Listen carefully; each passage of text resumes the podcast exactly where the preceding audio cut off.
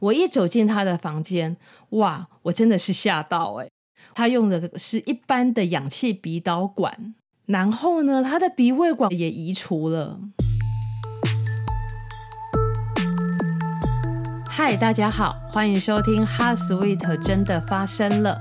今天这集来跟大家聊聊你应该都听过但没有这么清楚的插管的议题。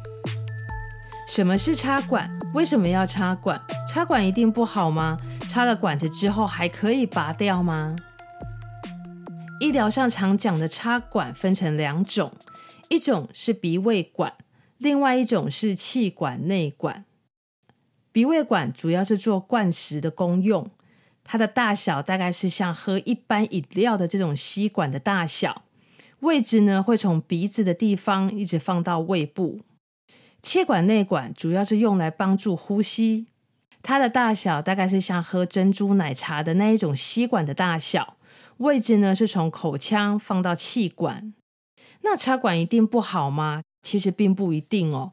以鼻胃管来说，有的时候接受口腔的手术，或者是口腔的黏膜受损得很严重，导致暂时无法进食。可是，其实肠胃道的功能还是正常的，那可以暂时放入鼻胃管，让营养还是可以从肠胃道做吸收，也能够维持肠胃道的功能。另外，像是有一些做腹部的手术的病人，手术之后肠胃道还有很多的引流液，或者是肠胃道的压力很大，放入一个鼻胃管可以减缓一些肠胃道不舒服的状况，用它来做一个减压。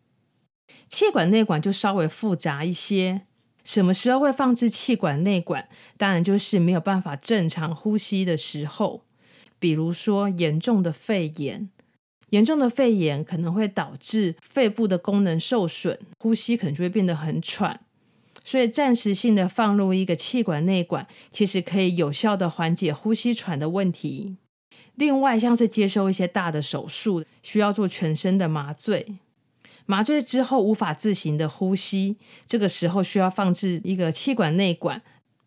那当然就是手术结束之后，啊、麻醉逐渐清醒的时候呢，就可以将气管内管做移除。那一般来说呢，放气管内管会比放鼻胃管要考量的因素更多，包括像是啊、疾病的特性，啊或者是疾病的进展。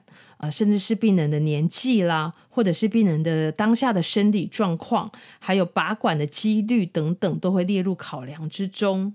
所以，比较好的方式还是跟医疗团队做一个妥善的讨论，询问清楚说这个插管的利弊得失，去做一个考量，再来做插管的决定。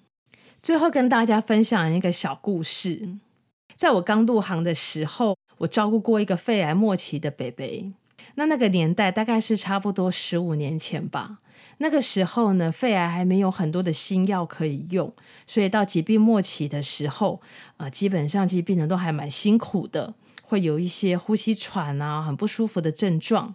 那这个伯伯呢，他也是因为就是疾病到了末期，然后呼吸也是偏喘，不太舒服。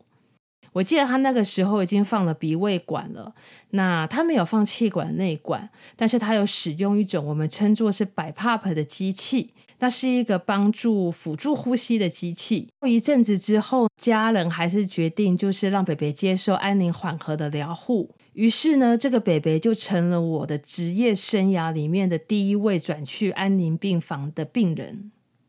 我记得我把他转上去安宁病房之后的大概隔几天吧，有一天下班的时候，我就点了一下电脑，然后我发现说，哦，北北的名字还在住院当中，还住在安宁病房。于是下班的时候呢，我就去楼上的安宁病房，想说想要看一下北北的状况。我一走进他的房间，哇，我真的是吓到哎！我就看到北北已经没有在用啊，刚刚说的辅助呼吸的机器了，他用的是一般的氧气鼻导管，然后呢，他的鼻胃管也移除了。北北甚至也不太会喘，精神还不错，也会对我笑。然后我就握了握他的手，跟他说：“北北平安哦。”北北可能也觉得有点好笑吧。哦，我记得他跟我用眼神示意，然后跟我说了个谢谢。这件事情其实蛮颠覆我原本的想法。我知道说哦，原来疾病的末期是可以这么舒适的。那关于安宁疗护的啊，还有很多的小故事可以跟大家分享，我们就之后在节目里面再聊喽。希望今天这一集呢，有帮助大家厘清一些对于插管的迷思。那当然，如果说还有什么样相关的问题，或者是有些想跟我们分享的议题的的话，也可以在你听得到的平台留言。那今天这集就到这边喽，谢谢大家的收听。